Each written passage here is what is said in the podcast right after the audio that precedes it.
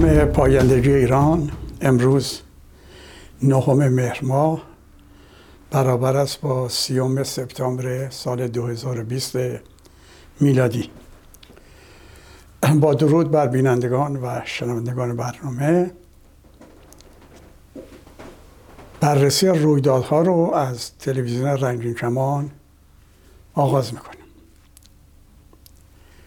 البته بررسی رویدادها در هفته رویدادهای رویدادهای متعددی ممکنه اتفاق بیفته که طبیعتا جا نیست و فرصت نیست که به همه اونا بپردازیم. از این رو سعی می‌کنیم که اونهایی که مهمتره یا نیاز به پاسخگویی داره به اونا بپردازیم. اگر وقت موند و فرصت باقی بود خب میشه به مواردی هم رفت.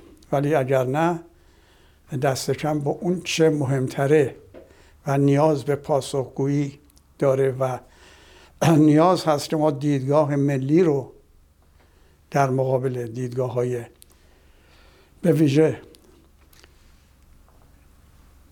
سردمداران جمهوری اسلامی بیان کنیم به اون بپردازیم و دیدگاه ملی رو در مقابل دیدگاه ها و گفته های اونا بیان کنیم. یکی از چیزهایی که امروز لازم می‌دونم بهش بپردازم اینه که تقریبا مسلم شده که نوید افکاری زیر شکنجه بین رفته. همونطور که نادر مختاری رو زیر شکنجه بین بردن. و این که گفتن اعدام شده و دادگاه گذاشتیم و محکوم شده و اعدام شده اینا سراسر نادرسته و به همین دلیل هم هست که می‌دونیم که نوید افکاری رو سریع برده بودن در هفتاد کیلومتری شیراز خاک کرده بودن به خواهی سپرده بودن و بعدم وقتی مردم می‌خواستن برن سر خاک به عنوان همدردی که خود نشان دهنده مخالفت با جمهوری اسلامیه با اعدام هاست با این جنایات جلوگیری کرده بودن و از چند کیلومتر جلوتر راهو بسته بودن. بنابراین یکی می‌خواستم بگم که این مسئله به صورت شکنجه های وحشتناک بوده. چه بسا می‌خواستن از نوید افکاری اعتراف بگیرن که زیر بار نرفته اما چرا این همه پافشاری بود در مورد اینکه ایشونو یا اعتراف بگیرن یا از بین ببرن؟ زیر شکنجه. این بوده که اون کسی که کشته شده از مامورین حفاظت بوده. از سوی دیگه گویا این نوید عکس خمینی رو پاره کرده بوده. طبیعتا از اونجایی که خمینی آدم عقده‌ایه و تحمل نمی‌تونه بکنه کسی عکسش رو پاره کنه بایستی انتقام می‌گرفتن و برای اینکه به مامورین حفاظت پاسدارا کسانی که پایه های قدرت نظام هستن اینها رو از وحشت رها بکنن. چون واقعا دچار وحشت شدن. بارها صحبت کردیم که اینها موندن که ما چرا باید در مقابل ملتمون بیسیم کشورمون بیسیم خانواده و شهر و فامیلمون بیسیم. به خاطر یک, یک چپاولگری که اگر یه روزی سر نظام سرنگون بشه همشون با گذرنامه های که تهیه کردن فرار می‌کنن و احتمالا اگر زنده بمونن لابد به چین و روسیه پناه خواهند بود پناهنده خواهند شد. بنابراین یکی از دلایل اینکه این جوان ورزشکار رو زیر شکنجه بردن این پاک کردن ترس عوامل عوامل مثلا سرکوبگر جمهوری اسلامی بوده که در بدنه دچار وحشت شدن و بدنه مرتب ریزش می‌کنه. از طرف دیگه اینکه علی خامنه ای در مقابل اینکه عکسش پاره شده این حساسیت رو داشته و لابد ترسش هم بیشتر شده. اما مطلبی که باید به دنبال این موضوع اشاره بکنم اینه که سردمداران جمهوری اسلامی حالا هزیان که میگن هیچی بعضی وقتا فراموش می‌کنن که چه چیزایی اتفاق افتاده و تصور می‌کنن. به دلیل اینکه چل سال یا سی سال یا پنج سال از واقع گذشته میشه به دروغ تفسیر کرد و به دروغ به خصوص برای نسل جوان توجیه کرد. از مواردی که ایشون فکر کرده با گذشت زمان شاید فراموش شده و ملت به خصوص ما مردم ایران و جامعه ایران فراموش کاریم تو خاطره و بایگانی حافظمون پاک شده. ایشون اومده به مناسبت سال روز آغاز جنگ عراق سخنرانی کرده و در اون سخنرانی به صورت فشرده من میگم ادعا کرده که اینکه امام قبول کرد این جنگ اتفاق بیفته این موضع رو برای آغاز جنگ گرفت موضع درستی بود و اینکه بعد از فتح خرمشهر کشورهای عربی نفخیز جنوب خلیج فارس قبول کردن خسارت جنگ رو به ایران پرداخت کنند ولی ایشون جنگ رو ادامه داد. این موضع هم درست بوده از گفته ایشونه. تصور ایشونه گمان ایشونه که ادامه جنگ بعد از فتح خرمشهر هم که همه دلایل نشون میده که نادرست بوده ایشون گفتش درست بوده و سرانجام به جایی رسیده این ادامه جنگ که حضرت امامشون ناگزیر شده جام زهر رو بنوشه. گفتن آقا باید این زهر نوشیده بشه و این کارم کسی که می‌خواست رهبر دنیای اسلام بشه نه تنها رهبر شیعیان جهان رهبر دنیای اسلام بشه. ناچار شد با خفت و خاری اون جام زهر رو بنوشه. این هم از نظر ایشون موزگیری درستی بوده. خب اینجا جا داره فرصتی است که من اشاره کنم که تمام ادعای ایشون در مورد موزگیری امامش نادرسته و واقعیت نمی‌خونه. چرا که صدام حسین قبل از اینکه جنگ آغاز کنه یا به خوزستان حمله کنه دعایی که الان مسئول اطلاعات روزنامه اطلاعات تهرانه اون موقع سفیر جمهوری اسلامی بوده در عراق می‌خواد و بهش میگه که برو تهران و به خمینی بگو تحریک نکنه ارتش ما رو بر ضد من.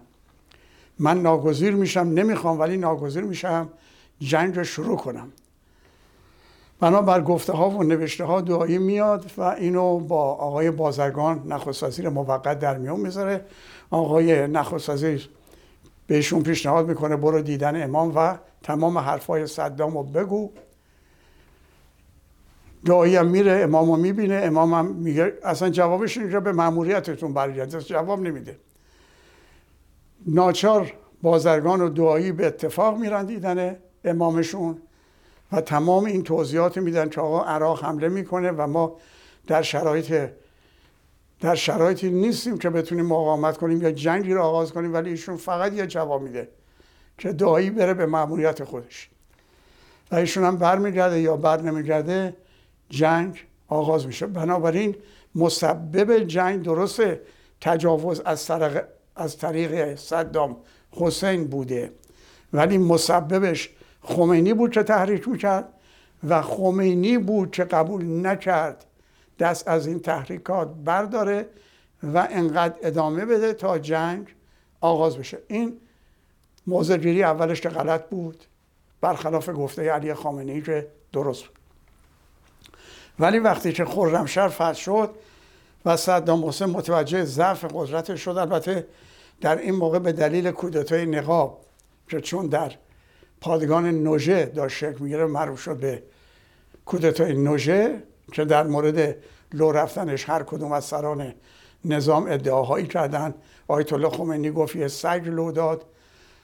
علی خامنه‌ای گفت یه مامور حزب توده اومد منو در جریان گذاشت و دیگران هر کدوم یه حرفی زدن. در اون موقع به دلیل که افسرهای ما به خصوص افسران نیرو هوایی در زندان بودن و برخیشون هم اعدام شده بودن فرصت مناسبی بود که عراق حمله کرد. در این شرایط لاعقل بعضی از کسایی که نگران این جنگ و ادامه جنگ بودن مانع ادامه ادامه افسرها شدند و بعضی از این افسرها برگشتن به مأموریت خودشون به خصوص خلبان های نیروی هوایی. به هر حال خرمشهر. فتح شد کشورهای عربی ترسیدن گفتن ما خسارات میدیم. صدام وحشت کرد گفت من آتش بس رو میپذیرم. ولی ضمن که خمینی قبول کرده بود ناگهان فردا گفت که داشتن ما را بازی می‌دادند که ما آتش بس رو قبول کنیم در صورتی که راه قدس از کربلا میگذرد. علتش این بود که کشورهای قدرتمند اون روز آمریکا، انگلیس و اسرائیل در منطقه اینها از قدرت ارتش ایران و عراق وحشت داشتن به خاطر اینکه می‌تونست خطر بزرگی باشه در صورت یک برخورد نظامی به زیان اسرائیل. بنابراین به خصوص که تمام جنگ افزارهای عراق هم از روسیه تامین شده بود به دلیل اون قرارداد 25 ساله نظامی که بین حسن البرک رئیس جمهور وقت عراق با روسیه بسته شده بود اینها میکوشیدن و برنامه ریزی کرده بودن که این جنگ ادامه پیدا کنه و هر دو کشور ضعیف بشن به سود کشور سالس یعنی اسرائیل. احتمالا خمینی اگرم قبول کرده بود هاشمی رفسنجانی معمور این کشورها که نفوذ داشت در خمینی و به خصوص احمد خمینی را با خودش همراه کرده بود. اینها به دیدن خمینی رفتن.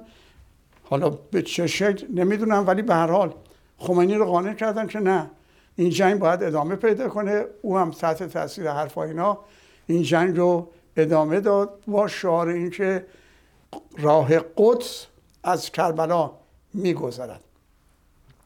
صدام حسین پیشنهاد کرد که اگر شما واقعا علاقه من به فتح قدس هستین من یه جاده به طول یک کیلومتر دو کیلومتر هر چی می‌خواین از مرز ایران تا مرز خارج عراق به شما میدم. بیایید از اینجا برید و قدس رو فتح کنید.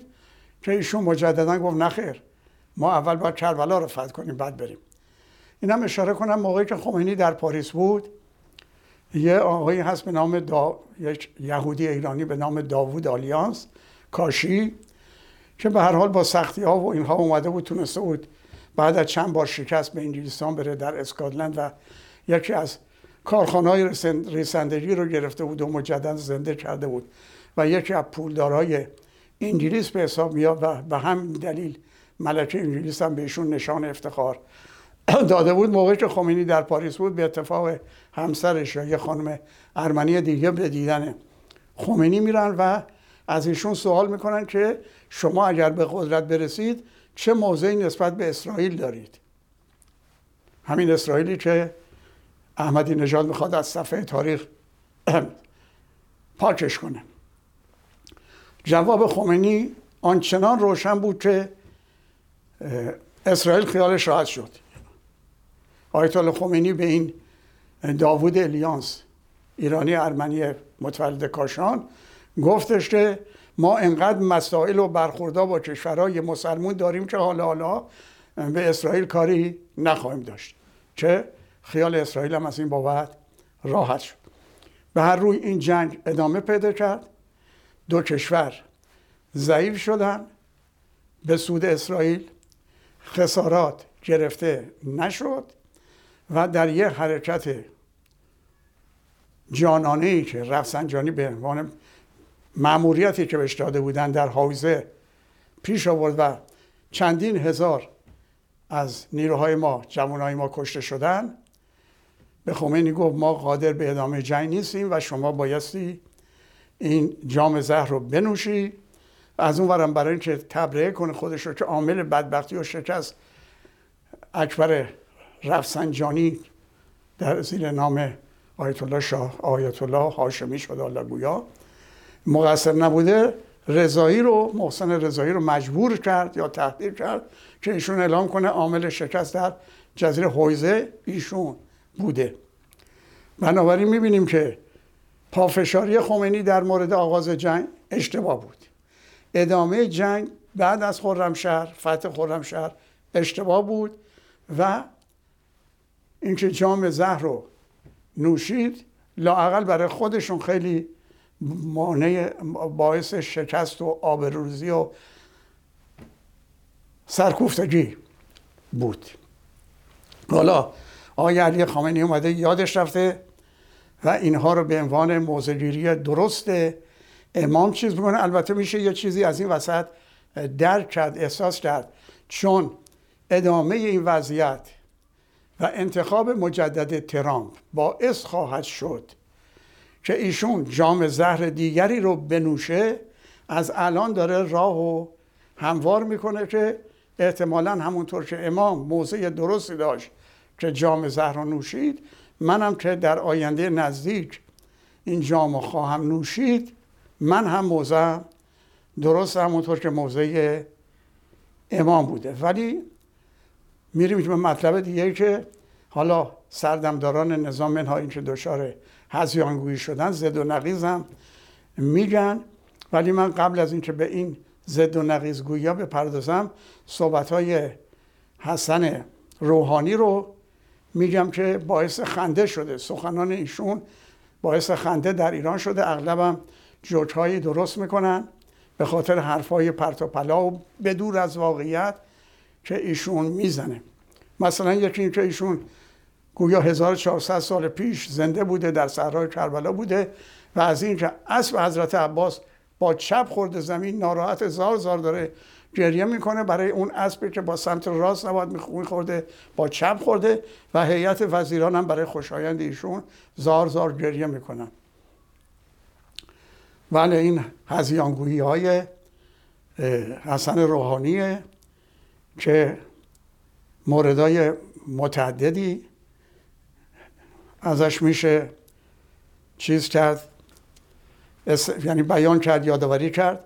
یکی این که میگه در اون زمان ایشون رفته بوده به جپه در زمان جنگ ایران و عراق ایشون رفته بوده به جپه که اصلا نرفته بوده. هیچ آخوندی نرفته بوده. ایشون میگه من رفتم و دیدم فرزندان امام فرزندان رفسنجانی فرزندان خامنه‌ای فرزندان اون فرزندان این همه در جبهه هستن و می جنگن. از همون موقع مردم می‌گفتن یکی نه تنها فرزندان اینشان اینها.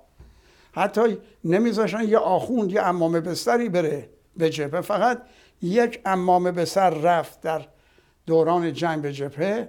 اونم کسی بود که امامه گذاشته سرش رو روی اسب سفید نشونده بودن برای اینکه به جوانای ما نشون بدن که امام قایب ظهور کرده و با اسب اومده که اینا رو مورد تفقد قرار بده.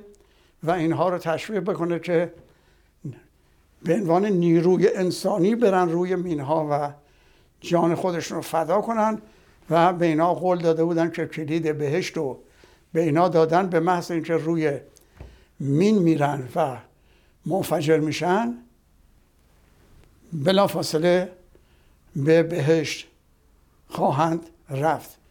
این هم از دروغای رئیس جمهورشونه که جز اینکه بخندن و مثلا ادعا می‌کنه که بعد از برجام در سال بعد از برجام ما آنچنان پیشرفت اقتصادی داشتیم در دنیا اول بودیم. باز باعث خنده. تورم اون مثلا هیچ بوده یا کم بوده باعث خنده. اگر روزنامه توفیق بود بهترین سوژه رو برای خنده توفیق می‌تونست از سخنان حسن روحانی به دست بیاره. گفتم یه مورد دیگه اینه که راننده آقای آیت الله خمینی اون بلیزر که آیت الله خمینی رو از فرودگاه برد این راننده بعدا به مشروطه به حال مشروطه به حال به خاص خودش که دوزی و چپاول بود رسید و ایشون رو امام کرد رئیس بنیاد مستضعفان که دسترس باز باشه. اموال هر کسی رو می‌خواد مصادره کنه و اگر هم فروخ بفروشه و هرچی هم تونست سوء استفاده مالی بکنه و کسی هم ازش جواب نخواد و ایشون هم جوابگو نباشه. حالا اینم وارد میدون شده و ادعا می‌کنه اونطور که به من گفته شده. برای اینکه من پیگیری نمی کنم صحبت اینها رو.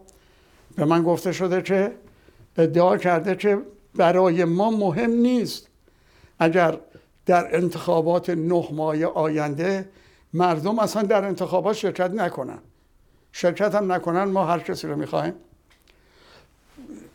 در میاریم منتصب می‌کنیم. ایشون به دلیل اینکه آدمی است ناوارد هیچ توجه نداره یا خیال می‌کنه که امام به دلیل اینکه عکسش روی ماه بود به ایران اومد و چهار پنج میلیون جمعیت رفتن پیشواز نمی‌دونه که آقای کارتر با برنامه ریزی و اینکه بی بی سی لندن سخنگوی ایشون شد ایشون رو به قدرت رسوند و توجه نداره که آیت الله خمینی بعضی حرفاش درست بود. حالا دیگران نمیفهمیدن یا خودشون رو به ناآگاهی می‌زدن دیگه گناهش با آیت الله خمینی نبود. بارها گفت بارها هنوز من در ایران بودم و فرار نکرده بودم. بارها گفت وقتی می‌رفتن دیدنش در جماران می‌گفت تا شما در صحنه هستین آمریکا هیچ غلطی نمی‌تواند بکند. دقیقا درست می‌گفت. یعنی تا زمانی که ما بتونیم شما رو بیاریم تو صحنه با این صحنه سازی که کردن آمریکا دست به ترکیب ما نخواهد زد و ما خواهیم موند. اینو افسون بر خمینی علی خامنه‌ای هم می‌دونه. وقتی که میگه در انتخابات اگر مخالف ما هم هستین شرکت بکنین یعنی اربابا بدونن که هنوز ما مورد حمایت یه بخش از جامعه هستیم یا اکثریت جامعه به خیال خودشون با بالا بردن شمار شرکت کنندگان. خب ایشون می‌دونه که چقدر اهمیت داره براش اربابای این حرکت مذهبی این پشتیبانان حرکت مذهبی در دنیا و منطقه به ویژه منطقه ما باید بدونن که اینها هنوز می‌تونن مردم رو به میدون بکشن. یه راه نشون دادنش شرکت در انتخاباته. در انتخابات وقتی می‌دید که مردم شرکت نمی‌کنن می‌گفت اگر با ما مخالف هم هستیم بیا رأی بدیم باز هم اگر می‌دید تاثیر کافی نداره می‌گفت اگر با نظام جمهوری اسلامی هم مخالفین ولی در رأیگیری شرکت کنید این بار آخر وقتی این حربم تاثیر نداره فتوای دینی داد که این فتوای دینی هم باطل شد. یعنی هیچی به فتوای دینی ایشون هم توجه نکرد و در انتخابات شرکت نکردن که گفت 40 درصد اعلام کردن 40 درصد. من گفتم نمی‌تونه 20 درصد بیشتر باشه ولی نایب رئیس مجلس اسلامی خودشون اعلام کرد 10 درصد.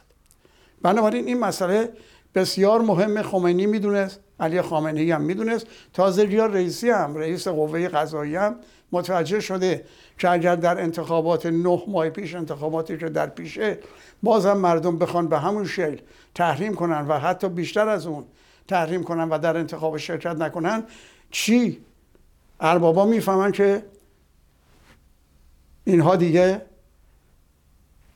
در شرایطی نیستن که مورد قبول باشن و دوران اینها به پایان رسیده.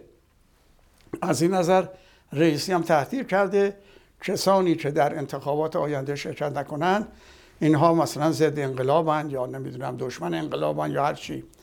بدون اینکه توجه بکنه که یه زمانی بود اگر به یک کسی به حق یا ناحق می‌گفتن ضد انقلاب ممکن در جامعه یه مقدار احساس شرمندگی بکنه. ولی امروز به هر کسی بگن که تو ضد انقلابی این اتفاقا باعث افتخارشه. در جامعه میگن آدمیه که با این انقلاب شکوهمند به رهبری قاطعانه امامشون. خمینی مخالفه.